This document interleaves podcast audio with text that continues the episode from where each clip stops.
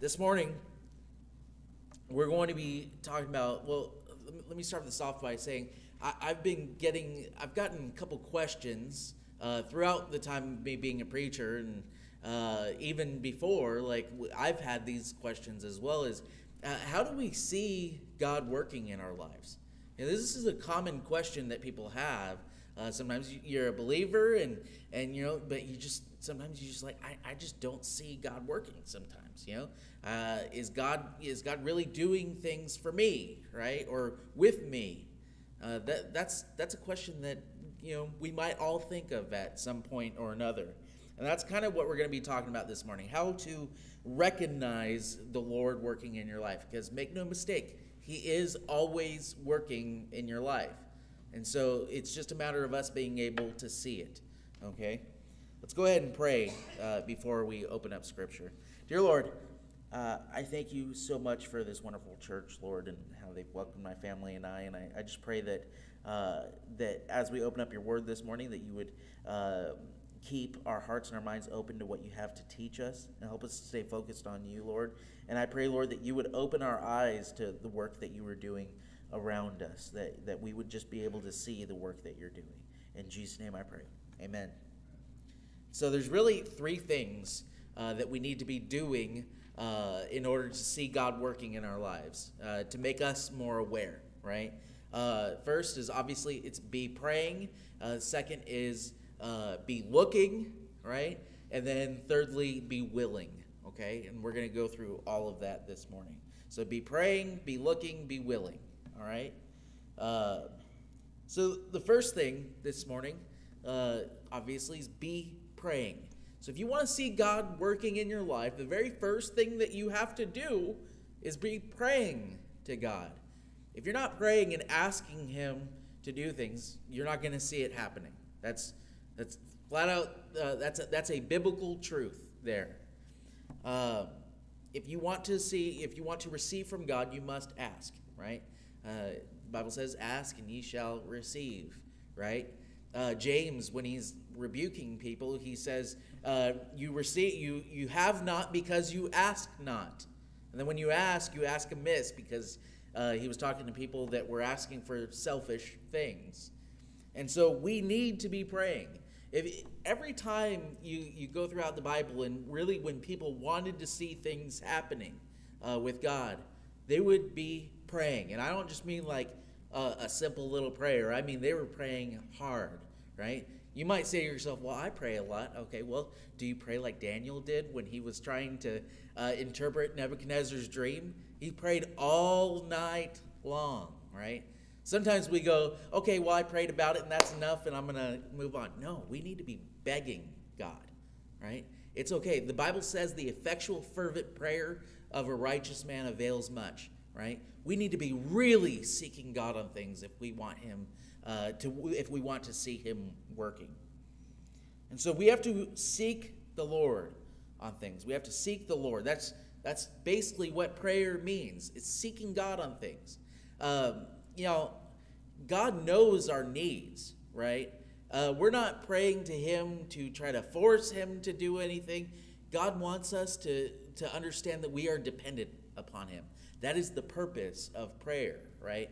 God already knows our hearts, God already knows our needs. Why do we need to say it to Him? Because He wants us to show that we are dependent. We have to show faith in those things. We're going to be in uh, the book of Exodus today. And we're going to be going from the end of Exodus chapter 2 to uh, the first half of Exodus chapter 4. And so if you go ahead and turn to Exodus chapter 2, I just want to read verse 23 here uh, for a moment. This is the Israelites, and th- this is after Moses was exiled from Egypt. Um, and the Israelites, they're, they're facing harsh persecution. Okay, they're very, facing very harsh persecution. So, what do they do? They seek God on this. It says, Now it happened in the process of time that the king of Egypt died. Excuse me. Uh, then the children of Israel groaned because of the bondage, and they cried out, and their cry came up to God because of the bondage. And so they were hurting, right? The Bible says they groaned. That's that, that guttural sound All right, even it talks about that when uh, when Lazarus died. What did Jesus do? He, he groaned, right? Uh, that's that that's the that sound that he was making because of the or sorry that they were making because of the bondage that they were under, and so they were seeking God because of the things that were happening to them. Their response was to turn to Him, and so whenever we're going through troubles and trials in our lives, whenever we want to see something happen, we should be crying out to God. We should be seeking the Lord on those things. We need to understand also that even if we don't see it in the moment, God always hears our prayers. God hears our prayers. The Lord hears us. Verses 24 to 25. Notice that it says here, So God heard their groaning, and God remembered his covenant with Abraham, with Isaac, and with Jacob. And God looked upon the children of Israel, and God acknowledged them. So the children of Israel had promises from God, right, that they would receive land, right? They, they would receive a promised land, uh, that God was going to be with them. And here, right, God hears their groaning, remembers his covenant with uh, Abraham, Isaac, and Jacob, and then he looks upon the children of Israel and he acknowledges them. So not only does God just hear our prayers, he acknowledges that we need things. God knows our needs. And so even if we don't see an answer happening immediately to our prayers, understand that God has heard you and he has acknowledged your prayer. What we're going to see here in the next chapter is, you know, obviously the children of Israel, they were still under bondage, but at that same time, God was preparing a man to come and lead them out of bondage, right? So the children of Israel at this point did not know that that was happening, but they're seeking God, and then God's over here working, right? And that's going to be a theme kind of of today. Is sometimes we don't see what's off in our peripherals, right? That God's working things and we're sometimes only focused on what's right in front of us, but God is working all around us if we're willing to see it. So the Lord hears us, right? And so that's that's that's the main thing with prayer is we have to be really seeking God on things. And also we need to understand that the Lord hears us, right? You might think this morning, well, you know, if we pray and we repeat things over and over, isn't that vain repetitions? And no, no. Praying to God and repeating things over and over that we need to God, that's not what's talking about with vain repetitions. I'll just say that. So when it's that scripture talks about vain repetitions, uh, when Jesus is teaching them to pray, he's talking about like the heathens do, right?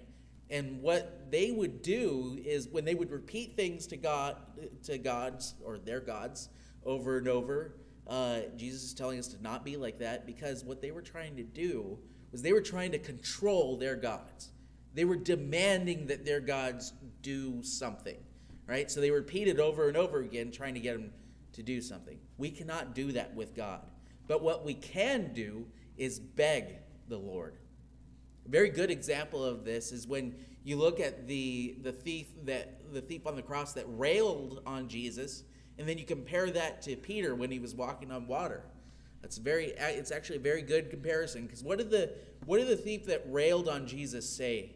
He says, if you're really God, basically, uh, save yourself and us, demanding that Jesus show some power there and get him off the cross. Right? That is the wrong response. If you're really God, save yourself and us. But what does Peter do when he's starting to sink? Right? He's starting to sink and he cries out to, to Jesus, Lord, save me. And so you have one saying, Save me, versus the other, Save me. You see the difference there, or you hear the difference there. One is crying out to the Lord, the other is demanding that he do something. And so we cannot go to the Lord in prayer demanding that God do anything. We can beg, though. And that is proper for us to do. That humility there, that is a good thing. Um, what also, when you look at uh, the Samaritan woman that um, was basically begging that Jesus, Jesus help her, right? Uh, he calls her a dog, right? And she said, what does she say to Jesus? Even the dogs get the crumbs from the master's table, right? So when we seek the Lord, we need to do it in humility. That is a good thing to know our place before God. And so if we're on our knees praying all night long or multiple times, seeking the same thing, that's okay. That's what we should be doing, right? It's all about our attitude there. We it's okay to beg God for things. So after prayer, right? So say you're praying about things and you're like, I've been praying about this thing all the time and I still I still don't see God working. Okay, well there's something not something wrong with God, there's something wrong with you in that situation, right? Because the next thing is we have to be looking right? Sometimes we're going through life and we are so absorbed in whatever we're doing that we're not actually, we want God to work, but we're not actually looking for God to work. So we have to be looking. Notice the burning bush, right, in Exodus chapter 3. So the, I've heard this preached on multiple times, and there's actually one verse here that actually made me write this whole sermon because I never noticed it before uh, and it just jumped out to me uh, not that long ago. But we're going to start here with verses 1 and 2. You have to notice the burning bush. Now, Moses, it start, start, starting at verse 1. Now, Moses was tending the flock of Jethro, his father in law, the priest of Midian, and he led the flock to the back of the desert and came to Horeb, the mountain of God. And the angel of the Lord appeared to him in a flame of fire in the midst of a burning bush. So he looked, and behold, the bush was burning with fire, but the bush was not consumed. Such an amazing situation that Moses is in. But notice what Moses is doing, right? What's he doing when he starts off this passage? He is tending the flock of Jethro, right? He's leading them uh, to this mountain. So he's doing his job, right? He's going about his life. He's doing his job, right? And then it says, that the angel of the Lord appeared to him in, the, in a, flame of fire in the midst of a bush. And it says, And he looked, and behold, the bush was burning with fire, but the bush was not consumed. So pay attention to that really quick. So he looked. So uh, what we're going to see in this passage is that initial look, right? That was just kind of a, a peripheral vision, okay? Because when you see the next verse, uh, that's what it's going to show us. So Moses is doing his biz, you know, he's doing his work, right? And he's going about his life, and then God's like, look at this over here. Look at this over here, right? It's not a loud voice yet, like he doesn't call out to Moses, right? Yet. But he's got that burning bush over there. Notice the next verse that Moses turned aside to see what it was. It says in verse 3 then, so after he looked and he saw it, right? It says, Then Moses said, I will now turn aside to see this great sight, why the bush does not burn. I'm going to repeat that. So you look at the previous sentence, right? It says, So he looked, and behold, the bush was burning with fire, but the bush was not consumed.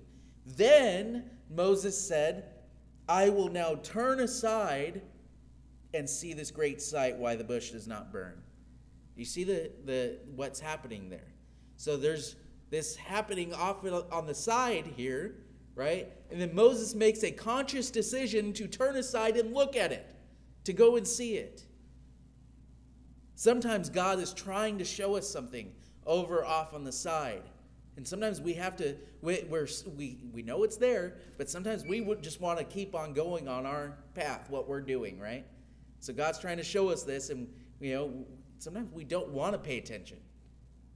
But God's trying to get our attention. So what we have to do is make a conscious decision to turn aside and look at it. We have to make a conscious decision that we want to see what God is doing. We have to be looking for it. Notice that also God speaks to us when we are actively looking for Him. God speaks to us when we are actively looking for Him. So, up until this point, God has just shown the burning bush, right? And then Moses notices it, and he goes to look at it. The next verse tells us really a lot about the character of God because remember, God never forces us to do anything. Exodus chapter 3, verse 4, it says, So when the Lord saw that he turned aside to look, God called to him from the midst of the bush and said, Moses, Moses. And he said, Here I am. That's the verse that made me want to write this sermon. Because how awesome is that? It says, So when the Lord saw that Moses turned aside to look, Moses, God didn't call out to Moses right from the beginning. He showed him this burning bush, right? Then he waited for Moses to notice and go and look at it. Then God calls out to him. Sometimes, you know, we're waiting for God to just throw things in our face. And, you know, sometimes some people are even looking to hear an audible voice from God. I pray that you don't hear an audible voice from God because uh, you need to get checked out if you do. So, but sometimes God is really trying to show us something, but He doesn't force us into anything. We have to make a decision to look at it. Then God calls out to Moses. It's like God starts off with a whisper, "Hey, come look at me. Come come look and see what I'm doing. Come look and see what I'm doing." Then you go and look and it's like, "Hey, you made it." Right? You came to the party. I've been doing this thing this whole time and you just now started to notice. That might just be me because, you know, I struggled with going into ministry for a long time, but that was, you know, I felt like I, I'm pretty sure God was calling me into ministry for a long time before I actually noticed or, you know, made a decision. And then after that, God's like, hey, you know, been trying to tell you this for a while. But that's not just about being called to preach. See, we have to understand that God is trying to get all of our attention. If you're a saved individual, God has something for you to do you need to notice and look for what that is. If you want to see God working, right, you have to be looking for it. I love it that that you know God waits for him to see. He says, "Moses, Moses," right? Moses has to respond, hey, "Here I am." Okay. That leads to the next point here with looking, right? we have to respond to God. And so the next step there, after God's got our attention, right, we have to respond in the proper way. Exodus chapter 3, verses 4 through 6. It says, So when the Lord saw that he turned aside to look, God called to him from the midst of the bush and said, Moses, Moses. And Moses responds here, Here I am. Then God says, uh, then he said, Draw, or sorry, do not draw near to this place. Take your sandals off your feet, for the place where you stand is holy ground. Moreover, he said, I am the God of your father, the God of Abraham, the God of Isaac, and the God of Jacob. And Moses hid his face, for he was afraid to look upon God. So Moses recognized that this angel of the Lord that was in the burning bush, that this was God work. This was God here, right? And what does Moses do? He reacts with utter humility and hides his face, right? That's that's our response when we see God working. We need to be humble, right? Sometimes uh, we pray for things, and then those prayers are answered, and we think that we did it, right? Sometimes, sometimes everything goes back into shape, and we're like, we forget that we ever prayed for that, and we're like, well, that was just, you know, that just happened anyway, you know, or or we did it, right? And sometimes, you know, when when prayers are answered in our life, we don't, we we tend to forget that we even prayed it in the first place. That's why it's really good to keep a prayer journal if you ever do that, because then you know you write down your prayer, and then you go, well, God answered that one, God answered that one, God answered that one, right? Sometimes we think, you even think about the prayers that you say all the time, right? We have to understand that we're not even guaranteed our next breath. And so when we're praying for a blessing on the food and we don't die after we eat, understand that that is a prayer answered, right? That sounds funny, but think about that.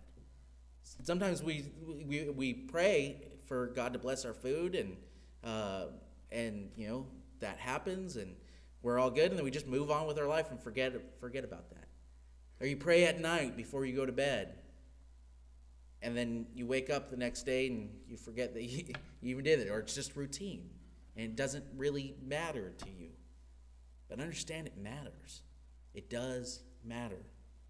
We need to be humble and we need to give God credit for every prayer answered.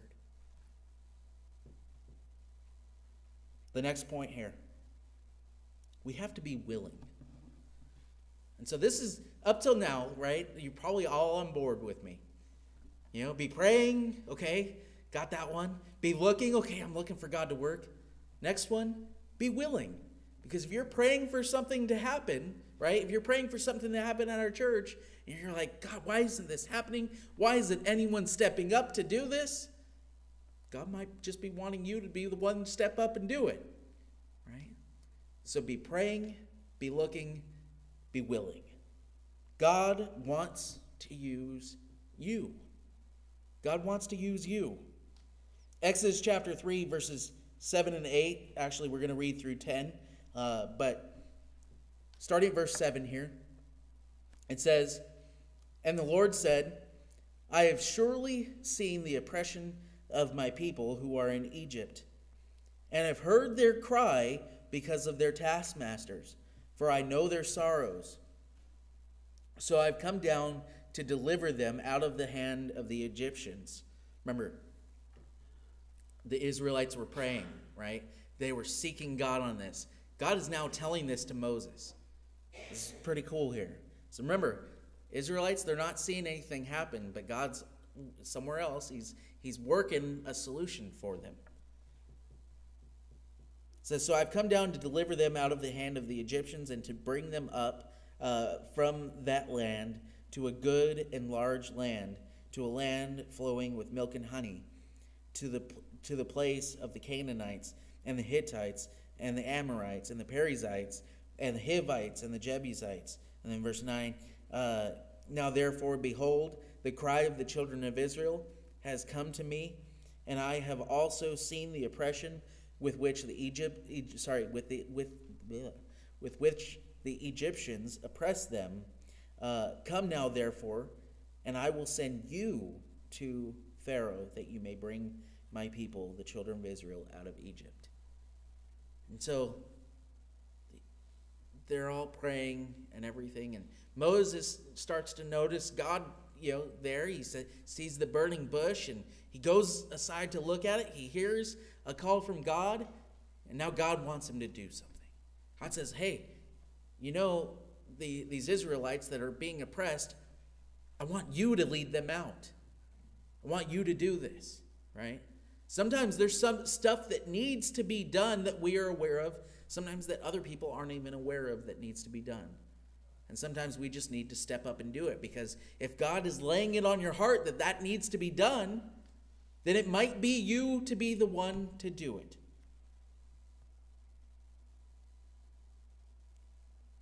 Why should we trust God in these calls, right? When God wants us to do things? Well, we have a lot of promises from God with these things. First, God is with us, right?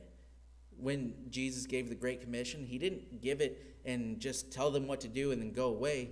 What does he tell them in the Great Commission? What did he tell the disciples? He says, And lo, I am with you always. God's with us, right? So, this is the first thing that we need to be aware of in this that God is with us. You know, Moses probably had a similar response that we all have when we're when we feel like we're being pushed by God to do something. Exodus chapter 3 verses 11 and 12 talks about this. It says, "But Moses said to God, "Who am I that I should go to Pharaoh and that I should bring the children out of Egypt. Right? So sometimes, you know, I'm not trying. I'm bringing up this one because I'm sure everybody in here has done it. You see someone broken down on the side of the road, and you're like, I don't really, I don't have any uh, abilities to fix whatever's wrong with them. What if they just need a phone call or something? You know. Uh, I'm, I say this because I've passed people on the side of the road too. So, but we that that first thing that we think of always whenever God is calling us to do something is, who, who am I to do this, right? I, I'm I'm not qualified. I'm not uh, anything, right? I have been in this situation. This is part of the reason why I took so long to answer God when I felt that He was calling me into ministry. I can't do that, God. My biggest thing was, you know, uh, I failed public speaking, okay? like, how, how am I supposed to get up there and preach? I failed public speaking, right?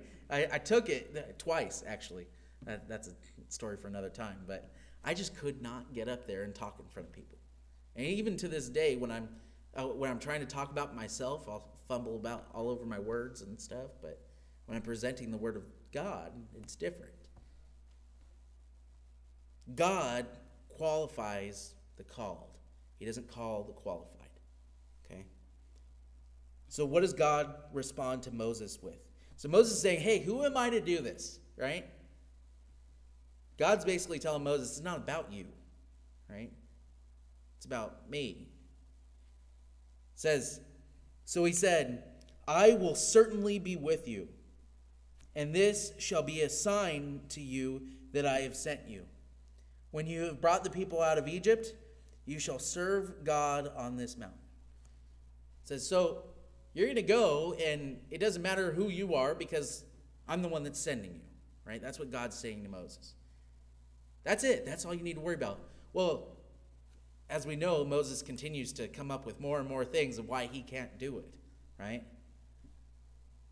Next thing we have to understand in this that should give us comfort when God is telling us to do something, we have to understand it is the I am that sent us.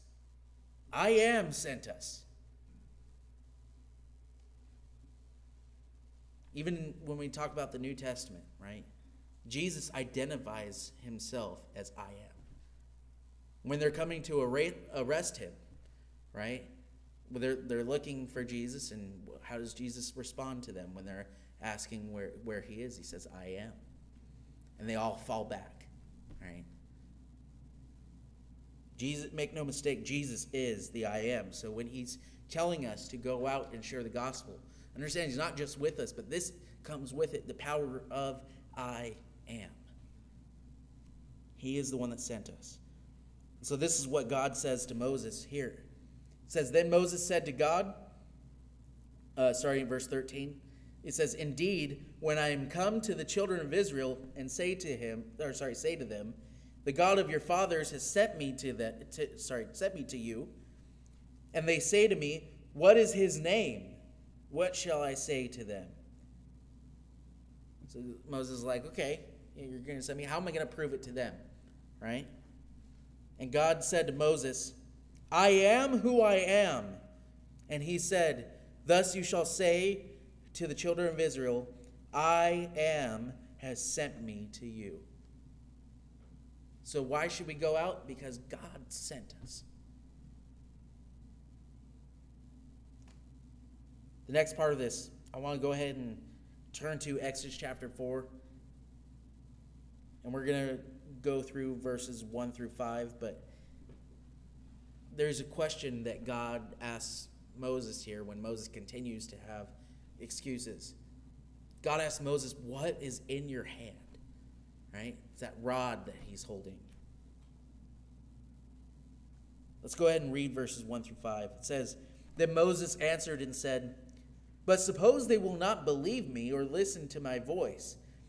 Suppose they say, The Lord has not appeared to you. So the Lord said to him, What is that in your hand? And he said, A rod.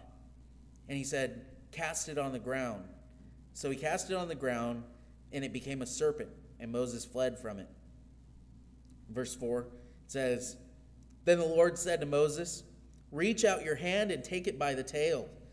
And he reached out his hand and caught it, and it became a rod in his hand, that they may, may believe that God, or sorry, that the Lord God of their fathers, the God of Abraham, the God of Isaac, and the God of, God of Jacob has appeared to you.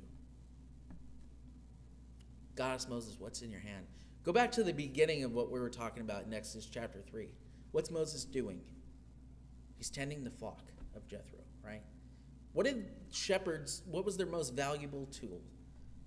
It was that rod, right? Moses is using that rod to, one, uh, guide and correct the sheep when they're starting to go astray.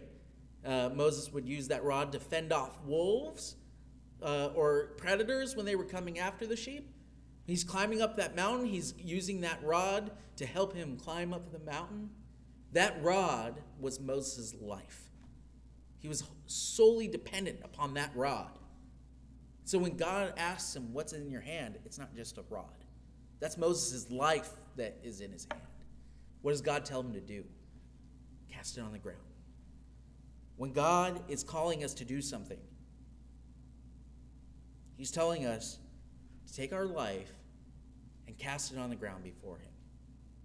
Saying, God, it's yours, right? My life is yours. What does God then tell Moses? Or, sorry, God turns that rod into a serpent, right? And Moses would then use that rod to show Pharaoh. He would uh, part the Red Sea with it. Uh, he would even, you know, smack a rock twice to make water come out. But understand that that rod had power because of God.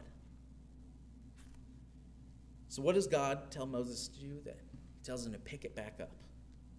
So now he's got to take that serpent by the tail and pick it back up, and it becomes a rod again. And, God tells him that that's what you're going to use to show Pharaoh. All these miracles and stuff that Moses does, a lot of them have to do with that rod. Why is that so significant there? God tells Moses to cast his life down, essentially, and then pick, his, pick it back up, but yet use it for God. And that is what is that is what God is calling each one of us to do with our lives. Cast it down before him and then pick it back up and use it for him. Right? Use it to further his kingdom, his glory, right? That's what God wants each one of us to do. But Moses doesn't stop, right? Uh, so even after saying this amazing thing, Moses still has excuses, right? So the next thing we need to do, right? If we really want to see God working, right? And being willing, we need to stop with the excuses. Every one of us, every one of us always has excuses, especially with God, right? I, I feel like we come up with more excuses to God than we do with other people in our lives, right? We need to stop the excuses. So, first of all, Moses had to understand this, and we have to understand it too.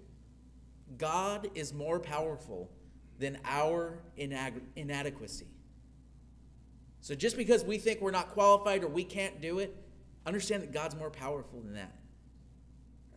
And in fact, you know, the worse you are when you do things for God, the more it shows God's power, right? Because when people look at you and they, you're doing something that they uh, would have never thought that you could do. You should be like, well, obviously, it's not them doing it, it's God, right? It's kind of like, you know, joke with my grandma. My grandma's probably going to get mad at me later. But she would have never thought that I was going to surrender to ministry, right? And now, right, when she sees me doing this, she goes, no, that can't be Jack. That's got to be God, right? That's the same thing when we're doing anything for God, right? Even the more inadequate we are, the more it shows God's power. So we, we need to understand that God is bigger than our problems. God wants to use us, He's going to use us. We just have to be willing. Exodus chapter 4, verses 10 through 12. This is Moses talking about, you know, not being an eloquent speaker. And I was like, well, I got a solution for that too, right? It says, Then Moses said to the Lord, O my Lord, I am not eloquent, neither before nor since you have spoken to your servant, but I am slow of speech and slow of tongue. So the Lord said to him, Who has made man's mouth? Or who makes the mute, the deaf, the seeing, or the blind? Have not I the Lord? Now therefore go, and I will be with your mouth and will teach you what you shall say. So Moses is like, hey, but I can't talk before people, right? Like, he, he, most people believe that he had a stutter, right? Uh, he's not eloquent of speech. He's slow uh, with his tongue?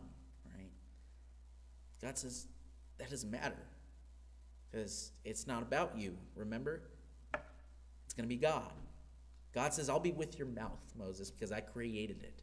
Right? God reminds Moses just how small he actually is.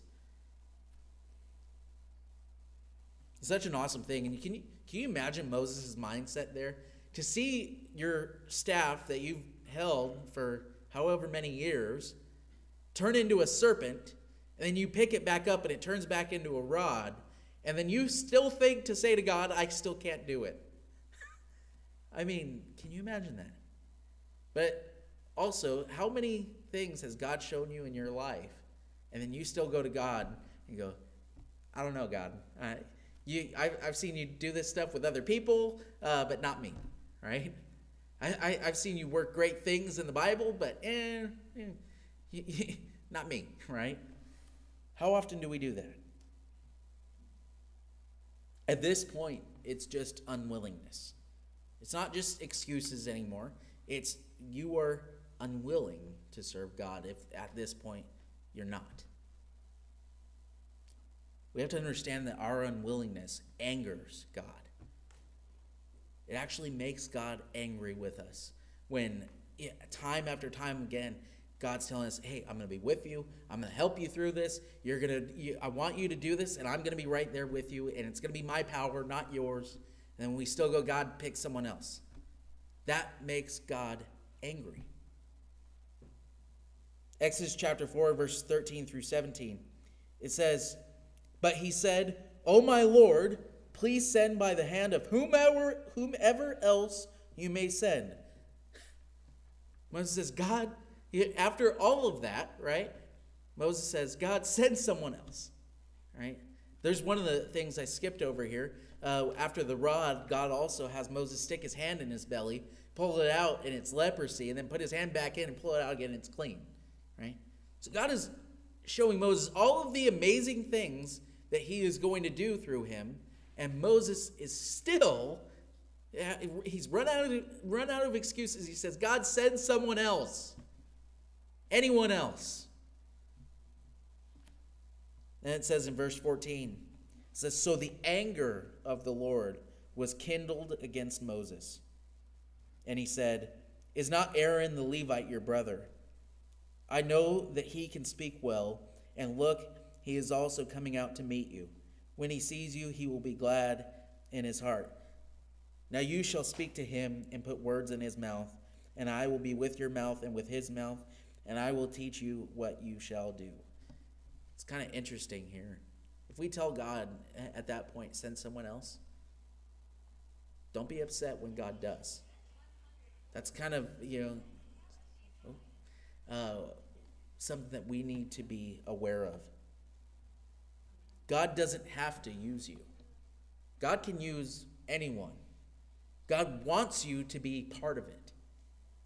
And then when we're reluctant to that point, that makes God upset. God says something here that a lot of people just kind of brush over.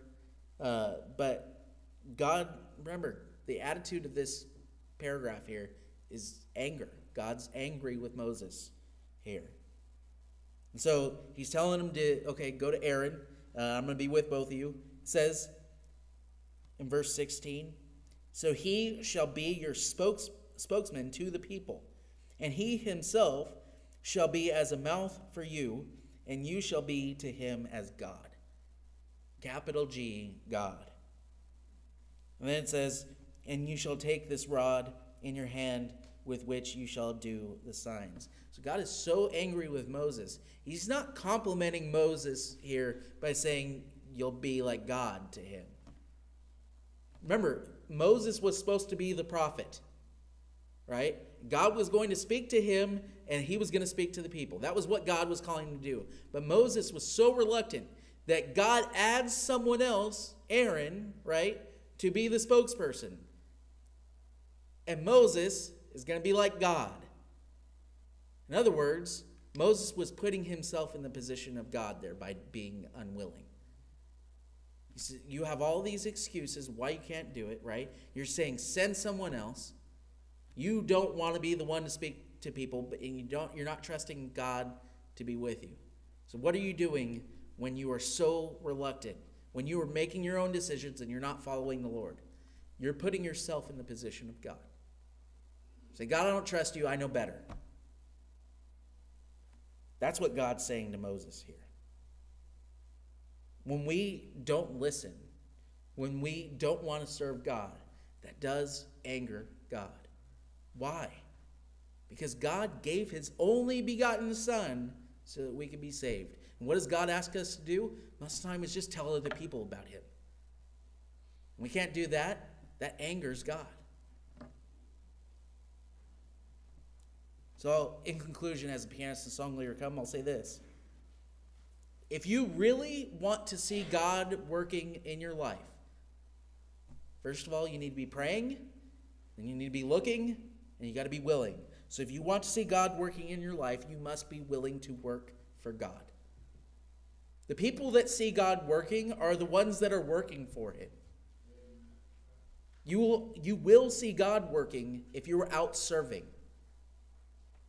The people that complain that they don't see God working, oftentimes they're the ones that don't do anything for God. They, they may be saved, but they're not serving. We need to serve God in order to see Him working. Make a decision this morning, if you're saved, to do that with the rest. I don't care if you haven't done this in the past, but make it a point in the rest of your life to serve God. And you, I promise you, you will see Him working do that. Okay? And if you're here this morning and you're not saved, I pray that you would accept Christ this morning. Uh, it's the easiest thing in the world. All you have to do is repent. That means turning away from your sin and turning turning towards God, right? Uh, repent actually that's that's what that word means is to turn around. Make a decision to turn away from your past life and turn towards Christ and believe in what he did for you on the cross. If you repent and believe, you will be saved. Make a decision to do that this morning.